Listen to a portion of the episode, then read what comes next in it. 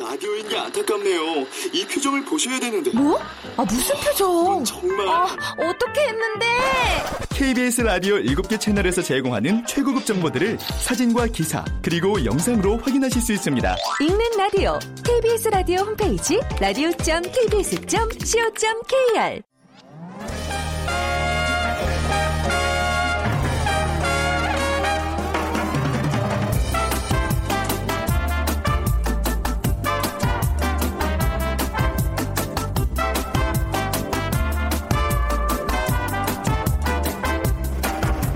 안녕하세요. 빅데이터로 보는 세상 아나운서 최현정입니다. 자, 어느새 이천십육 년 달력이 딱 한 장 남았습니다. 오늘 바람도 차고 어, 저절로 코트와 목도리에 손이 가게 되는데요. 여기저기서 송년회 얘기도 들리고 그동안 마음 푹 놓고 있었던 올해 해야 할 일들 잊지 말아야지 하면서 다시 한번 떠올리게 됩니다. 이렇게 우리는 이천십육 년 그 연말을 향해 달려가고 있습니다. 그리고 언젠가부터가 또 여기저기서 이천십칠 년 새해 다이어리가 눈에 띄고 있는데요. 스마트폰 하나면 메모도 하고 스케줄 관리도 가능하지만 역시 다이어리 하나쯤은 또 새로 장만해야 된다는 이게 그렇게 얘기하는 분들이 있습니다. 디지털 시대의 아날로그 감성 다이어리. 몇 해 전부터 연말이면 열풍처럼 관심이 모아지고 있는데요. 자, 잠시 후 세상의 모든 빅데이터 시간에 다이어리라는 키워드로 빅데이터 분석해 보겠습니다. 그리고 살살해지는 날씨. 어, 저는 이거 국물 있으면 목이 다 풀릴 것 같네요. 우동 국물. 네, 돈이 보이는 빅데이터 시간에는요. 우동 전문점 창업과 성공 비법 살펴보겠습니다. 자, 오늘 빅퀴즈 드리죠. 쌀쌀한 날씨, 뜨끈한 국물에 후루룩 국수 한 그릇 먹으며 몸도 마음도 든든해집니다. 국수를 활용해 만든 음식, 맛도 종류도 진짜 다양하죠.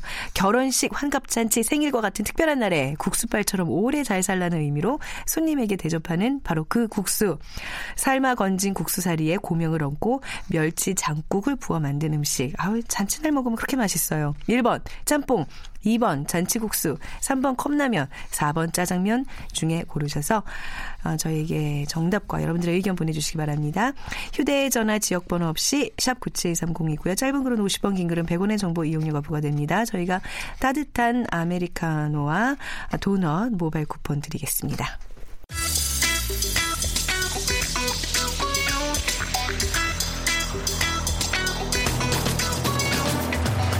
오늘 여러분이 궁금한 모든 이슈를 알아보는 세상의 모든 빅데이터. 다음 소프트 최재원 이사가 분석해드립니다. 네, 다음 소프트 최재원 이사와 함께합니다. 어서 오세요. 네, 안녕하세요. 근데 이제 다이어리라는 얘기 지금 이제 오프닝에서 소개를 드렸는데 저는 아, 진짜 이해가 안 가요. 그냥 휴대전화에 하면 되지 그 다이어리를 쓰는 사람이 있어요? 제 주변에 왜 이렇게 없죠? 어, 이게 언제부턴가라는 네. 느낌이 정말 맞는 표현인데요. 네. 이게 커피 전문점은 사실 지금 가도 벌써 크리스마스 분위기가 그렇죠. 좀 나요. 네. 예, 그러니까 커피 업계는 이 연말이 음. 정말 극성수기라고 합니다. 아, 그래요? 예, 그 사람들이 오. 연말에 커피 전문점에 가서 좀 뭐 날씨도 춥고 하니까 네. 커피들 많이 마시는데. 이 언제부턴가 이 다이어리 이벤트가 연말마다 이 커피 전문점에서 좀 많아지기 그렇죠. 시작했고요. 또 이 또 고객들에게 커피 전문점에서 처음에는 이 감사의 의미로 다이어리를 증정품으로 제공했지만 음. 지금은 이제 수요가 높아지고 인기가 높아지면서 개별 판매도 지금 하고 어. 있는 그런 어, 상황이고요. 이거 쿠폰 뭐 몇 장 모으면 주고 이러는 거 그렇죠. 아니에요? 그렇죠. 그러니까는 그렇게 해주기도 음. 하지만 정말 다이어리만 사고 싶은 아. 사람들도 있기 때문에 네. 개별 판매도 하고요. 그래서 대표 커피 전문점들은 지난 이십팔 일부터 이 다이어리 이벤트를 시작을 했고 다이어리를 구매하거나 혹은 또 일정 수량 이상의 음료나 또 식품을 구매할 시에 오는 이제 연말까지 전국 네. 매장에서 또 선착순으로 증정하는 이벤트들을 마련하고 있는 거죠. 네, 이거 뭐 다이어리 얘기를 좀 이따 해보겠습니다만 저는 이제 아직까지도 다이어리를 익숙하지 않죠. 왜 쓰지? 네.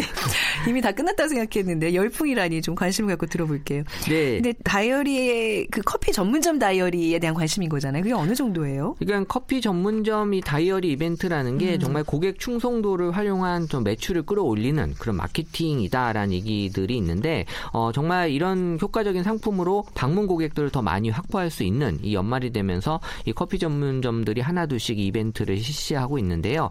그러니까 이천사 년부터 시작한 거예요. 이게 음. 한 커피 전문점에서 이 증정 이벤트를 한 이후에 다른 커피 전문점들도 유사한 이벤트를 지금 진행하고 있는 건데 매년 이 커피 전문점들에 대한 어떤 다이어리에 대한 언급량 양은 한 그 이천십오 년 이만 칠천여 건으로 이천십이 년보다 일 점 오 배 정도 네. 증가가 된 거고, 그러니까 이게 그때부터 사람들에게 계속 입소문으로 이 다이어리에 대한 얘기들이 퍼져나가면서 음. 전반적으로 이 커피 전문점 다이어리에 대한 사람들의 인식 자체도 좀 약간 긍정 감성, 그리고 네. 이제 사람들이 뭔가 좀 아날로그 감성이 지금 부족하면서 오는 이런 것들에 대한 끌림이 많이 생기는 것 같다라는 게 보여지고 있어요. 이거 저기 다이어리 받으려면 또 일정 그 음료를 마셔야 되고 그냥 막 모아서 되는 것도 아니고 뭔가 복잡하던데요. 그러니까 이게 어떻게 보면 네. 이제 말 그대로 미션이죠. 네. 그러니까 커피 전문점의 다이어리를 받기 위해서는 이 커피 전문점에서 요 해당 시즌에만 파는 또 시즌 음료를 몇 개 또 마셔야 네. 돼요. 네. 그리고 또 일반 음료 일정 양을 마셔야 이 다이어리를 받을 수 있는. 그래서 어 정말 이 요새는 이제 뭐 카드를 만들어서 또 충전을 해서 먹는 경우도 있는데, 그렇게 드시는 경우에도 이제 얼마 이상 충전하면 또 이제 다이어리 얻을 수 있다. 그러니까 몇 가지 방법들이 있는 정말 마케팅 중에 하나긴 하지만 어, 이게 다이어리 인기가 높아지면서 이게 정말 커피를 마시는 그쵸. 건지 다이어리를 먹기 아. 위한 건지 어, 헷갈린다라는 얘기들도 많이 있는데, 어, 중요한 건 이 다이어리에 대한 사람들의 관심이 높다라는 거고요. 이런 이벤트들이 어느 정도 사람들에게 인식이 좀 많아지면서 이 다이어리 이 쿠폰을 서로 나눠 가지면서 서로 품앗이하는, 그러니까 음. 스티커를 모으는데 서로 이제 한 사람한테 몰아준다거나 네. 이런 것들의 현상들이 지금 보여지고 있다고 하네요. 네. 네. 이 커피 전문점 다이어리가 인기인 이유는 도대체 무엇인가요? 어, 아까 서두에 말씀하신 대로 네. 이 정말 우리는 매일같이 스마트폰에 이런 그 캘린더, 메모장 음. 이런 앱이 있는데 이런 네. 디지털 시대에 웬 아날로그적인 그런 다이어리냐라는 음. 그런 얘기들을 또 하시는 분들도 많이 있는데, 말 그대로 이건 그 희소성 그리고 한정판이라는 사람들의 어떤 그 인기를 끌려고 하는 여러 가지 마케팅이 들어가 있습니다. 네. 그래서 이 또 특별한 그런 다이어리 또 만드는 유명 브랜드와 또 콜라보레이션을 하는, 그래서 이게 좀 유명한 다이어리 제품이다라는 것들을 좀 내세우면서 어, 정말 사람들에게 새로운 그런 어, 희소성에 대한 느낌들을 더 강하게 가져가는 건데, 이 한정판 마케팅이라고 하는 게 지금은 돈만 있다 그래서 산다라는 느낌보다는 네. 나의 어떤 작은 노력, 그러니까 정말 이걸 내가 음. 여러 번 먹으면서까지 얻어냈다. 네, 정말 내가 것들. 미션을 수행하고 있습니다. 다 수행했습니다. 이 그렇죠. 느낌. 네. 이게 어떻게 보면 요새 소위 얘기하는 이제 경험 소비. 아, 그러니까 경험을 통해서 경험 내가 어, 얻어내는 소비다라는 것들에 대한 욕구를 어느 정도 부합시키는, 그래서 이 커피 전문점 다이어리 관련 키워드는 이 한정판이라는 네. 그런 얘기도, 또 이게 받았을 때 또 인증샷 정도는 또 남, 남겨줘야 되고 또 이게 품절이 됐다라는 그런 느낌이 또 있어야 아. 되는, 그러니까 자기 만족이 아무래도 이제 크다라는 게 이 네. 커피 전문점 다이어리의 특징이라고 볼 수 있는 거고요. 또 이게 또 요새 같은 또 이런 또 외로움이나 이런 것들이 더한 시기에 이런 걸 통해서 뭔가 즐거움을 받으려고 하는 이런 것들도 좀 많이 보여지고 있는 것 같아요. 우리가 참 많이 외로운가 봐요. 이러고 이렇게 목숨 걸고 모으는 사람들 보면. 아니, 근데 저는 뭐 이렇게 저희 직접 이렇게 펜으로 이용해서 스케줄표 적고 뭐 느낌 적고 이런 거 굉장히 좋은데, 보통 대부분 한 연초에 다 끝나지 않나요? 한 이, 삼월까지 정도 열심히 들고 다니다가 그다음부터는 어디에 놓지? 잊어버리죠? 예, 뭐 네. 폐품 어디 처리장에 가 있거나 이런 경우도 많고, 그래서 결국 이게 약간 상술에 우리가 조금 놀아나는 게 아닌가. 아, 물론 이런 비판도 네. 인정하는 분들도 많이 있습니다. 네. 그래서 유명 매장의 그 다이어리 판매량이 이천십일 년 삼십삼만 개, 이천십삼 년 삼십팔만 개. 지금 매년 급증하고 있고, 이 또 사전 물량이 다 소진된 경우에는 고객 반응에 따라 또 추가 생산할 계획이 있다라고 하는 걸로 봐서는 어, 무엇인가 좀 상술에 대한 부분들이 많이 지금 보여지고 있는 거에 있긴 한데요. 그러니까 지나친 상술이다라는 지적은 해마다 지금 늘어나고 있고요. 그러니까 고객들은 많게는 열일곱 잔, 또 경우에 따라서는 이제 적어도 일곱 잔 음료는 마셔야지 다이어리를 네. 또 받을 수 있게 되는, 어떻게 보면 이런 미션을 수행해야 되는 느낌이 있긴 하지만 어, 이게 가격으로 치게 되면 어떻게 보면은 이게 열일곱 잔을 작은 사이즈로 마실 경우에 어, 전체적인 금액보다 네. 훨씬 더 많은 금액을 지금 지불하게 되는 거거든요. 몇만 원, 몇만 원 되는 거잖아요. 그러니까 전체 가격 육만 천오백 원 아, 정도. 네. 다이어리 가격은 한 삼만 이천 원 정도면 어, 되거든요. 네. 그러니까 어떻게 보면 이게 뭐 몸통이 더 커 보이는 이런 네. 게 여기서 이제 나타나서 하게 되는 얘기였죠. 네. 네. 그래도 계속해서 매해 지금 다이어리에 대한 관심이 높아진다고 그러셨어요. 그 이유는 뭘까요? 어, 제가 이 주말에도 음. 이 서점에 한번 가봤어요. 네. 그래서 이 서점에 그런 어떤 그 학습 용품 이런 거 파는 매장에 갔는데 어, 확실히 예전보다는 다이어리나 이런 메모에 대해서 관심들이 높아요. 그래요? 네, 다양한 음. 상품들이 구비가 돼 있고 네. 그리고 거기에 맞는 그런 펜들도 어, 좀 사람들에게 많이 좀 보여주고 선보이는 것들이 많아진 건 분명히 있고요. 그러니까 여기서 제가 찾아낸 건 정말 나와 대화하는 시간들을 사람들이 찾고 싶어하는 게 분명히 있구나. 음, 나와 대화하는 시간. 네, 네네. 이게 다이어리라고 하는 감성만 놓고 봤을 때는 이 과거의 추억이고 또 현재의 기록 그리고 미래의 계획. 이 세 가지를 다 담는 곳이 다이어리인데 이 다이어리에 대한 관심은 지속적으로 높아지고 있는 거고 또 다이어리를 이제 꾸민다라는 사람들의 표현들이 더 많아지고 있어요. 네. 그러니까 단순히 말씀하신 대로 그 내용을 채우는 것도 중요하지만 전체적으로 어떤 다이어리를 내가 꾸며 나가느냐에 대한 얘기들을 더 많이 생각을 하는 거 봐서는 이게 계획만 적고 생각만 음. 적기보다는 여기에 어떤 나의 그 일기 같은 네. 것들도 좀 많이 적어내고 싶어하는. 그러니까 뭐 단순히 이제 계획과 이런 생각을 정리하는 도구 이상을 지금 다이어리의 역할이 지금 하고 있는 것 같고요. 지금은 카페에 가서도 친구들하고 같이 커피 마시는 사람들도 있지만 혼자서 공부하시는 분들도 많잖아요. 네. 그러니까 카페에 특히 이제 혼자 있다 보면 어, 이런 다이어리 같은 걸로 내가 혼자 이렇게 뭔가 극적이는 그런 감성 자체가 되게 사람들의 어떤 아날로그를 음. 자극하는 느낌이 음. 더 있고 또 최근에는 입담보다는 또 글담, 이 필담이라고 네네. 해서 이 글로 표현하는 거에 대한 어떤 사람들의 인기가 지금 많이 높아지고 있기 네. 때문에 이 다이어리라고 하는 게 내가 항상 마시던 커피를 계속 마셨던 거고 음. 거기에 덤으로 생기는 게 다이어리다라고 생각이 들 때는 어떤 소비의 또 합리성이라고 명분을 또 찾으려고 하는 것들도 보여지고 있었습니다. 그러니까 에스엔에스를 많이들 이용하면서 자기를 많이 표현하는데 저는 그 과정이 이런 다이어리나 뭐 종이에 한번 써보고 생각을 정리한 다음에 올리는 그 순서가 맞는 것 같아요. 이게 너무 거치는 그런 과정 없이 즉각적으로 에스엔에스를 하다 보면 이게 굉장히 실수 좀 많고 너 표현에 있어서 잘못된 게 많고 그러거든요, 그죠? 이게 네. 그 댓글을 쓴다라는 건 말 그대로 그 소위 얘기하는 이제 드립력, 그 애드립과 능력의 표현인데 네. 이게 어느 순간에 나오지 않아요. 그렇죠. 사전에 뭔가 음. 많은 그런 트레이닝 같은 걸 해야 그렇습니다. 되는데 네. 그러려면 이렇게 순간순간 자기 느낌을 표현하는 걸 적어두는 게 그 그렇죠. 네. 순간에 댓글을 올릴 수 있는 어떻게 보면 음. 능력이 될 수도 있는 거죠. 네네. 그러니까 뭐 제가 처음에 이렇게 무슨 요즘 다이어리 쓰는 사람이 어디 있어요? 이렇게 좀 이렇게 뭐 부정적으로 처음에 이렇게 접근을 해봤는데 생각해 보니까. 이거는 우리가 지금 너무 이렇게 바쁘게 쫓기고 있는 이런 시대에 굉장히 필요한 과정이고 굉장히 필요한 물품이라는 생각이 드네요. 네, 네. 맞아요. 네. 자, 그렇다면 다이어리로 보는 이천십칠 년 내년에 소비 트렌드까지 좀 전망을 해볼까요? 일단 뭐 네. 간단하게 정리해보면 이천십칠 년은 올해보다도 더 자기에 집중하는 그 나홀로 소비가 더 음. 강해질 것 같다라는 네. 건데 사실 소비라고 하는 분야 자체는 이 외로움하고 상당히 연관성이 높아요. 그러니까 네. 외로움이 클수록 소비도 커진다라는 네. 게 분명히 있거든요. 근데 이제 이 외로움을 극복하기 위한 수단으로 사람들이 소비를 많이 생각한다라는 측면이 있는 거고 이런 외로움에 대한 소비 측면은 뭔가 나에게 투자할 수 있고 나와 대화할 수 있는 그런 아이템 들 음. 그중에 하나가 이제 다이어리일 수도 있는 거고 그러면서 이제 내가 나를 한번 뒤돌아볼 수 있는 그런 또 나의 취향을 무엇인가 좀 느껴볼 수 있는 이런 아이템들을 사람들이 많이 선호하다 보니까 정말 지금은 이제 소비 자체가 어, 남을 의식하는 소비보다는 네. 나에게 집중하는 소비로 많이 지금 변화가 되면서 어, 정말 이런 것도 사니 뭐 이런 그런 표현들도 음. 이제 분명히 많이 네. 늘어날 거예요. 그만큼 이제 취향들도 다양해지고 남과 다르게 가고 싶어하는 느낌들도 이런 소비에서도 많이 보여지지 않을까라는 생각이 듭니다. 네, 기본적으로 다이어리를 이렇게 딱 손에 쥐게 되면 가슴이 설레잖아요. 이 빈칸에 다 내년에 뭐, 뭐, 어, 뭘 네. 채울까. 여러분들의 어떤 일 년 삶에 있어서 많은 쉼표, 느낌표를 찍을 수 있는 다이어리. 올 연말에 한번 장만해보면 어떨까. 저도 굉장히 장만해보고 싶다는 생각이 확 드네요. 저는 꼭 그게 다이어리라기보다는 네. 그냥 메모장 맞아요. 정도만 네. 갖고 있어도 네. 느낌이 완전히 똑같을 것 같아요. 우리 네. 지금부터 부지런히 모아볼까요? 그래요. 네. 부지런히 음료수 사 마시면서. 네. 네. 자, 다음 소프트 최재원 이사와 함께했습니다. 말씀 잘 들었습니다. 네, 감사합니다.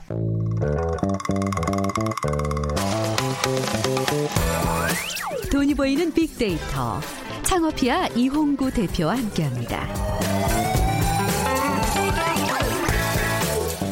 네, 창업 컨설턴트 창업피아의 이용구 대표 나오셨습니다. 안녕하세요. 네, 안녕하세요. 네. 자, 오늘 빅퀴즈 다시 한번 부탁드립니다. 될까요? 네. 자, 국수를 활용해 만든 이 음식인데요. 맛도 종류도 정말 다양합니다. 결혼식, 환갑잔치, 그리고 생일과 같은 특별한 날에 이 국수빨처럼 오래 잘 살라는 의미로 손님에게 대접하는 음식이 있습니다. 네. 삶아 건진 국수사리에 고명을 얹고 멸치 장국을 부어 만든 이 음식 바로 무엇일까요? 일 번 짬뽕, 이 번 잔치국수, 삼 번 컵라면, 사 번 짜장면. 네, 네. 중에 고르셔서 휴대전화 문자메시지 지역번호 없이 샵 구칠삼공으로 보내주세요. 짧은 글은 오십 원, 긴 글은 백 원의 정보 이용료가 부과됩니다. 근데 저는 개인적으로 네. 그 국수를 더 좋아해요. 그 우리 음. 이제 그 잔치날 먹는 그 국수. 네. 얇은 국수. 네, 오늘의 주제는 우동입니다. 그 네. 어, 아, 우동과 잔치국수 중에 어느 걸 더 좋아하세요? 저는 뭐 음. 국수를 다 좋아하기 다 때문에 아. 네, 국수, 우동 뭐 그 각기 다른 매력이 있는 것 같아서 네. 좋고요. 또 저... 쫄깃쫄깃한 면을 아. 이제 좋아하기 때문에 어, 네. 재밌는 거는 네. 어, 십 대, 이십 대들이 네? 네, 국수보다 우동을 조금 더 좋아하는 아니 이거 보니까 경향을, 우리 집 네, 아들도 우동 굉장히 좋아하거든요. 무슨 맛으로 먹냐 그랬더니 그렇게 맛있대요. 근데 아무튼 좀 쌀쌀해지면 생각은 나요. 맞습니다. 그리고 약간 우동은 네. 일본에서부터 먹었던 음식이라니 일본 음식이라고 생각이 좀 들어서 좀, 좀 더 그런 것 같은데 맞아요. 일본에 그래서 언제부터 먹게 된 건가요? 역시나 이 면은 그 일본도 네. 그 중국의 영향을 받았고요. 어 이제 역사적인 자료들을 제가 좀 찾아보니까 어.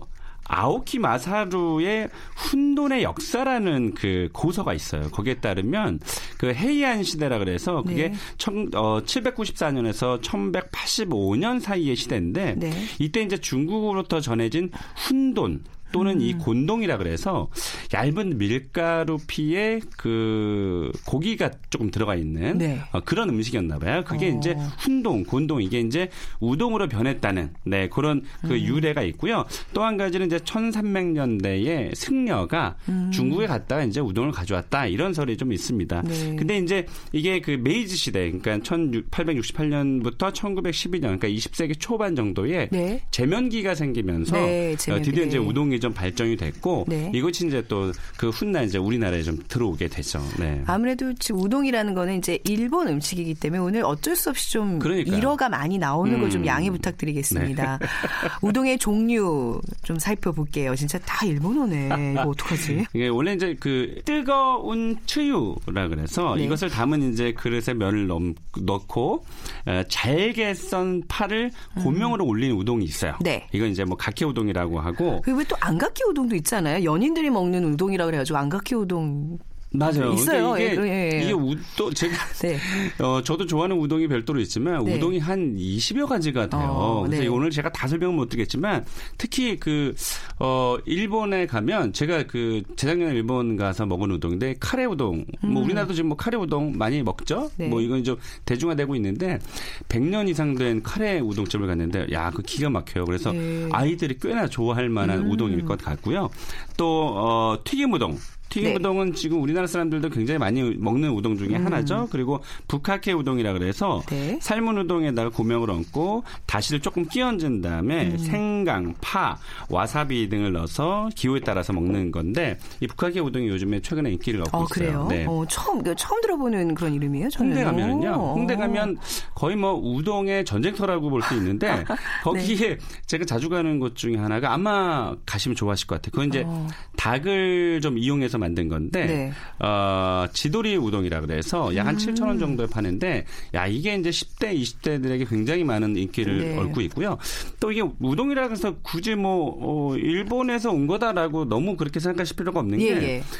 을지로 같은 데 가면요. 우리 직장인들 대상으로 삼천오백 원, 사천 원짜리 그 어묵 우동 이런 것도 음. 파는데 완전히 한국식으로 한국식으로 어. 팔고요. 또 네. 얼마 전에 그 백종원 씨께서 티비 나와서 한번 우, 소개를 한 게 있는데 뚝배기 우동이라 그래서 오, 예. 어, 저쪽 성북구 쪽에 네. 그 자글자글 뚝배기는 먹을 때까지 음. 이, 끝날 때까지 뜨겁잖아요. 뜨거, 그러니까 예, 우리나라에 맞게 고춧가루도 어, 네. 듬성 넣어서 아마 거의 뭐 그 약간 찌개에다가 우동을 넣은 것 같은 그런 음, 것들 네. 그런 것들도 인기를 얻고 있으니까 이게 이제 한국화를 시킨 그런 우동집들이 특히 네. 잘 돼요. 그래서 뭐 최현정 아나운서께서도 그냥 음, 아마 우리나라 사람들이 저번 시, 저번 시간에도 저희가 말씀드렸지만 탕문화기 때문에 네. 이 국물을 어, 약간 전날 좀 음주하신 분들이 네. 드실 수 있게 아주 그냥 얼큰하게 또 만들어주면 음. 네, 면도 면이지만 거기다 또 밥을 말아 먹어도 괜찮거든요. 그러니까 그 우동 면이 사실 그 쫄깃쫄깃하고 탱탱하니 네. 맛있는 거잖아요. 네, 네, 네. 그 그런 거 해보셨어요? 된장찌개 그 왜 중면 같은 것도 아~ 맛있는데 된장찌개에 우동 넣어가지고 이렇게 밥 비벼 먹듯이 먹어도 맛있을 와. 것 같고. 저, 저 영동시장 네. 음, 골목 논현동 쪽에 가면요 네. 고깃집인데 이건 뭐 아이디어가 괜찮거든요. 그 고깃집인데. 그 된장 된장국수라 그래서 네네. 어 된장 사천 원인가 오천 원 정도 되는 음. 것 같아요. 그러니까 고기 먹을 때 사이드 메뉴로 먹는 건데 된장찌개에다 소면 지금 말씀하신 네. 소면을 넣는데 와, 그 맛이 진짜 기가 막혀요. 네. 아, 근데 그게 저는 우동면이어도 맛있을 것 같다는 얘기죠. 네. 그러니까요. 네. 우동면은 어쨌든 쫄깃쫄깃하니까 어디 넣어도 맛있어요. 네. 네, 어디 넣어도 맛있죠. 어, 뭐 곱창전골, 곱창전골 이런 데도 넣잖아요. 우동면. 기가 막히죠. 어, 어떡하지? 이게 앞서서 우동면을 최고봉은 곱창이네. 진짜. 그렇네. 오. 우리가 막 지금 일본 우동 종류들을 이제 막 좀 소개할 걸 했는데 그거 다 필요 없네요. 어, 우리 그러네요. 한식과의 접목. 맞아요. 그게 기가 막히네요. 지금 생각해보니까. 네. 아니 오늘 우동 얘기하다가 네. 곱창전골에 우동. 야 면사리 그거 진짜 끝내주죠. 너무 맛있잖아요. 네, 그러니까 좀 맵고 짠 걸수록 이 면이 네. 굵어야지 네. 그 짠맛을 좀 이렇게 중화시키는 그런 느낌이거든요. 어, 그쵸, 그쵸? 아, 먹고 네. 싶다. 빅데이터에서도 뭐 우동에 대한 소비자 인식이 좀 나타나나요? 봤어요. 네, 그러니까 우리 또 특히나 이제 창업하시는 분들은 과연 우동과 연관된 검색어가 어떤 것들이 이제 좀 살펴보면 그 창업에 대한 이제 전략도 좀 세워질 것 같은데요. 역시 뭐 우동과 밀접한 연관어가 맛이었고요. 네. 이 등이 역시 면이었습니다. 면. 쫄깃한 면을 찾는 소비자들이 많다는 뜻이고 삼 등이 맛집 그리고 육 위에 어묵이 올라와 있는데 역시 어묵 우동은 어, 대중적인 인기를 끌고 있고요. 칠 등이 역시 국물. 육 등과 팔 등에 그 똑같은 어묵이 올라갔다는 음. 것은 어, 어묵이 사실은 음. 어, 물론 품질에 따라서 가격이 천차만별이긴 합니다만 네. 어묵이 큰 재료비가 들지 않거든요. 그래서 어. 아까 방금 좀 말씀드린 을지로에서 유명한 어묵 우동이 네. 어, 삼천오백 원 사천 원이니까 음. 어, 가성비가 굉장히 높잖아요. 네. 네. 그리고 십 등이 초밥인데 어, 한 십여 년 전에 지금은 조금 약간 소강 상태이긴 합니다만은 한 십여 년 전에 그 우동하고 초밥을 팔아서 굉장히 인기를 끈 맞아요. 프랜차이즈가 있었죠. 어, 무슨 무슨 야 뭐 이렇게 끝나는데. 맞습니다. 네. 그리고 또 뭐 땡 우동 음. 뭐 이래가지고 근데 어. 어쨌든 간에 우동 하나 가지고서는 음. 어, 우리나라 사람들은 이제 밥심 가지고 살기 때문에 맞아요. 뭔가 허전해요. 우동만 먹기에는. 그래서 제 생각에 우동에다가 어, 삼각김밥 특히 네. 많이 먹으니까 삼각김밥 원가 얼마 안 되거든요. 그러니까는 우동, 우동에다 삼각김밥 하나만 딱 얹어줘도 한 사천오백 원, 오천 원 팔아도 뭐 충분히 가성비가 높으니까 그런 것도 괜찮을 것 같더라고요. 네, 우동에 관련된 이제 긍정어와 부정어를 저희 한번 살펴봤는데요. 네. 일 위가 역시 맛있다. 음. 아, 이 위가 좋아하다. 삼 위가 먹고 싶다. 사 위가 좋다. 음. 육 위도 맛있다. 뭐 어, 십 위가 따뜻한. 이래서 다하기 좋은 네, 대부분 뭐 감정, 긍정, 네, 네, 긍정적인 감정이니까 네. 역시 우동은 한국 사람이 좋아하는 음식이다. 이렇게 보면 될 것 같습니다. 우동의 그 단무지보다는 우동의 김치 이렇게 네. 먹어도 맛있고. 그러니까 김치를 김 김치가 안 나오는 집들 안 나오는 집 많아요. 네, 있죠. 그래서 저는 조금 불만인데, 그러니까 이걸 한국 사람들에 맞게 좀 김치, 음. 아, 그 되게 고집이 세신 것 같아요. 그러니까 김치를 음. 또 소비자들이 많이 원하면 네. 김치를 내주는 것도 괜찮은데 네. 우리는. 절대 단무지만 내줍니다. 이제 이런 분들이 있으니까 어, 네. 그런 것도 좀 유정을 하셔야 될 것 같아요. 네, 우동 전문점, 우동만 이제 전문으로 하는 데가 전국에 얼마나 돼요? 야, 이게 우동 전문점만 네. 저희가 하루 종일 한번 따져봤는데 네. 우동 전문점만 전국에서 찾기는 되게 힘들었고요. 음. 그러니까 우동을 취급하는 네. 네, 점포를 저희가 찾아봤는데 만 오천삼십육 개. 음. 그러니까 뭐 적은 숫자는 아니었고요. 어, 역시나 분식집이나 그냥 음, 일반 밥집에서도 우동을 어, 다룰 수 있는 네. 그런 제품이었기 때문에 만 오천 개 정도 됐고요.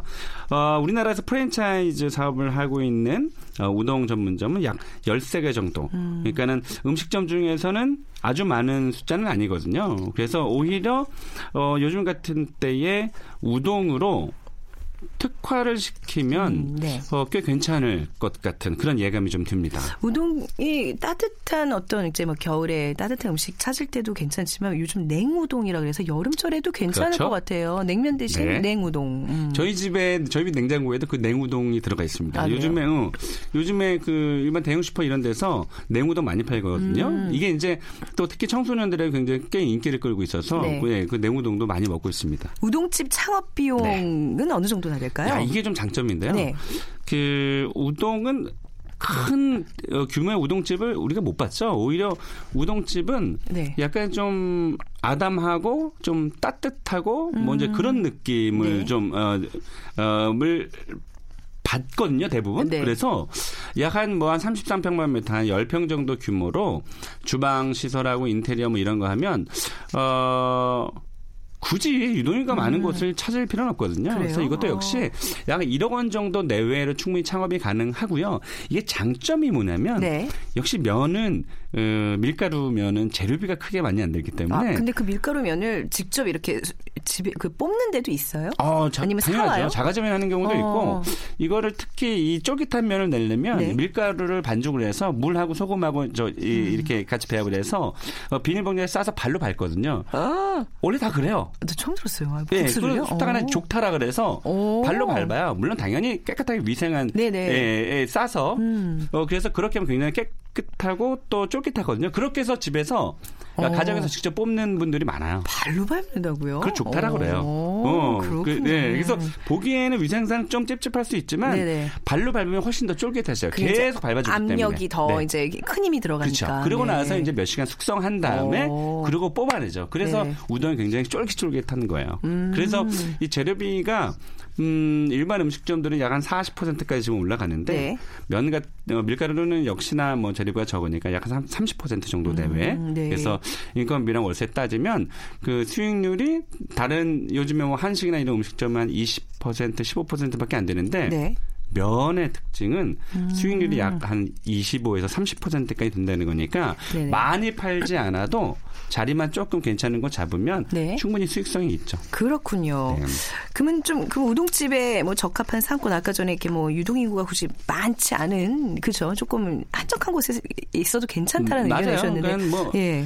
A급 규모는 한정돼 있는데 A급제 들어간다고 해서 뭐, 뭐 백 명, 이백 명씩 받을 수는 없는 거니까 네.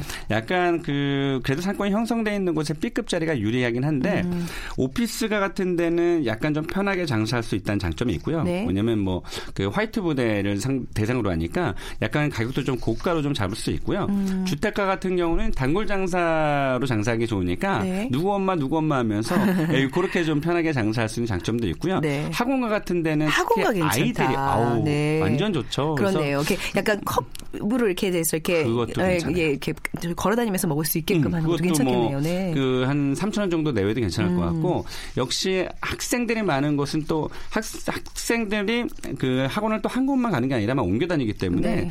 어, 편하게 간편하게 먹을 수 있는 게 음. 우동이거든요. 네. 그래서 분식집 그래서 아이들 많은 곳에 들어가는 것처럼 음. 학원가도 우동집 하기엔 굉장히 적합하다고 볼 수 있죠. 네. 그러면 이제 앞으로 우동 전문점이라는 게 그 예전에 말씀하셨던 게 굉장히 저는 그게 굉장히 중요한 포인트인 것 같아요. 네. 어렸을 때 입맛이 이제 오래 간다고. 그러니까 음. 아이들이 굉장히 좋아하는 입맛에 우동 우, 전문점을 차린다면 이게 굉장히 좀 장기적으로도 갈 수 있겠네요. 네. 완전 장기적으로 네. 갈 수 있죠. 다만 이제 지금 어, 어쨌든 저가와 고가가 평행선을 달리면서 음. 지금 시장을 주도하고 있기 때문에 지금 일본 같은 데 가도 어, 삼천 원짜리 우리나라 돈으로 삼천 원짜리 네. 삼천오백 원짜리 우동이 굉장히 많거든요. 음. 그래서 어, 약간 가격을 좀 특화시킨 전략도 굉장히 중요할 것 같아서 약 한 삼천구백 원, 사천 원 내외의 가격대로 공략을 하고 다만 네. 어, 인건비 그러니까는 일하시는 분, 일하시는 분 한 분을 줄이고 음. 거기에 요즘 무인 자판 시스템 오, 많이 활용하거든요. 네. 예, 뭐 한 수백만 원 정도면 살 수 있는데 장기적으로 보면은 음. 어, 인건비를 좀 절약한다는 측면에서 굉장히 좋아서 작은 규모의 어, 무인 주문 자판 네. 시스템 만들어 놓고 어, 그리고 어, 학생들이나 아니면 오피스 같은 데로 좀 출점을 하게 되면 적은 비용에 어, 음. 수익률은 높은 네. 어, 그런 우동집을 만들 수 있을 것 같습니다. 또 한 가지는 아까 말씀드렸다시피 이제는 우리 아이들이 지금 그 우동을 먹은 세대들이 지금 성인이 됐기 때문에 네. 삼각김밥과 우동 네. 요것만 잘 상품을 만들어도 그러게요. 충분히 어, 성공할 어, 수 있다고 봅니다. 그러니까 꾸준히 먹었던 그 입맛에다가 뭔가 더 영양가와 조금 뭔가 고급화된 전략이 하나만 더 가미돼도 맞아요. 예, 꾸준하게 그 성인이 돼서도 먹을 수 있을 것 같아요. 제가 항상 이 드라마나 영화랑 비교, 음. 비유를 하는데요. 주연과 조연을 아. 아주 적절히 믹스를 시키면 음. 충분히 흥행에 성공할 수 있다. 어. 네, 이렇게 보는 거죠. 알겠습니다. 저 오늘 우동 전문점의 성공 비법까지 얘기 잘 들었습니다. 감사합니다. 네, 고맙습니다. 네, 창업피아의 이용구 대표였습니다. 자, 오늘 빅퀴즈 정답은요. 아, 우동 얘기했지만 정답은 이 번 잔치국수입니다. 당첨자는 홈페이지를 통해서 알려드리고요. 빅데이터로 보는 세상 오늘 방송 마무리하겠습니다. 내일 오전 열한 시 십 분에 다시 찾아뵙겠습니다. 지금까지 아나운서 최은정이었어요. 고맙습니다.